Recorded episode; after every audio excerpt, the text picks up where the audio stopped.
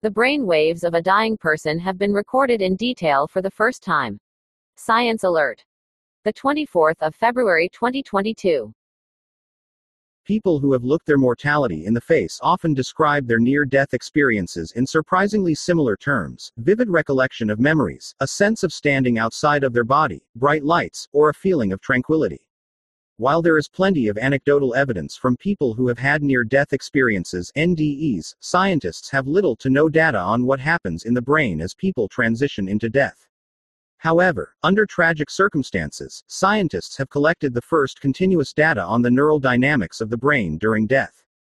When an 87 year old patient developed seizures after receiving surgery due to a fall, doctors used electroencephalography EEG to monitor his condition. Unfortunately, the patient deteriorated and sadly passed away while these recordings were taking place.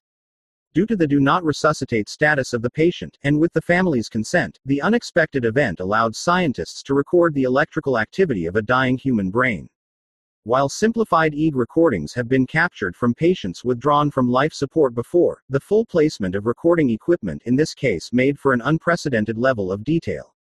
We measured 900 seconds of brain activity around the time of death and set a specific focus to investigate what happened in the 30 seconds before and after the heart stopped beating, says Ajmal Zemmer, a neurosurgeon at the University of Louisville, U.S.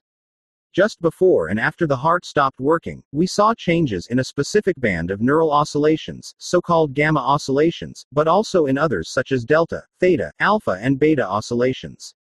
Neural oscillations are the collective electrical activity of neurons firing in the brain, and are more commonly known as brain waves. These waves of electrical activity happen at different frequencies, and various frequency bands have been linked to different conscious states.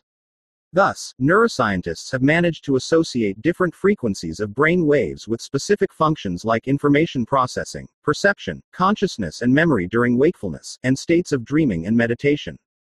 Just after the patient suffered the cardiac arrest that led to his death, his brain activity revealed a relative spike in gamma band power that was interacting the most with alpha waves, a pattern not dissimilar to memory recall. Given that cross coupling between alpha and gamma activity is involved in cognitive processes and memory recall in healthy subjects, it is intriguing to speculate that such activity could support a last recall of life that may take place in the near death state, the team writes. The authors do note several caveats. Firstly, the patient's brain was in a post traumatic state that had suffered from bleeding, swelling, and seizures. Additionally, the patient had received large doses of anti seizure drugs, which might also affect neural oscillatory behavior. There were also no baseline, normal, brain scans of this patient to compare the brain activity to. However, by definition, we can't have access to such data in healthy patients whose deaths are impossible to anticipate. Therefore, obtaining recordings of the near death phase could only come from an already ill patient. Despite these limitations, the team's findings do point to a potential link between brain waves observed during death with the phenomenological experiences of NDEs, where participants describe their life flashing before their eyes.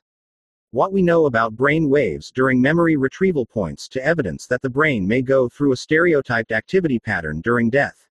The authors also note the findings are similar to alterations in neuronal activity that have been observed in rodents during death.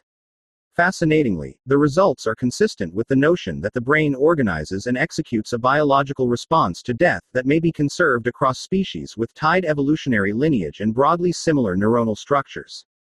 Although researching what happens to the brain during death can be difficult, especially when patients leave behind distraught family members, Zemmer takes some comfort in the idea that our brains may immerse us in our most beloved memories while we leave the world. Something we may learn from this research is although our loved ones have their eyes closed and are ready to leave us to rest, their brains may be replaying some of the nicest moments they experienced in their lives. The case report was published in Frontiers in Aging Neuroscience.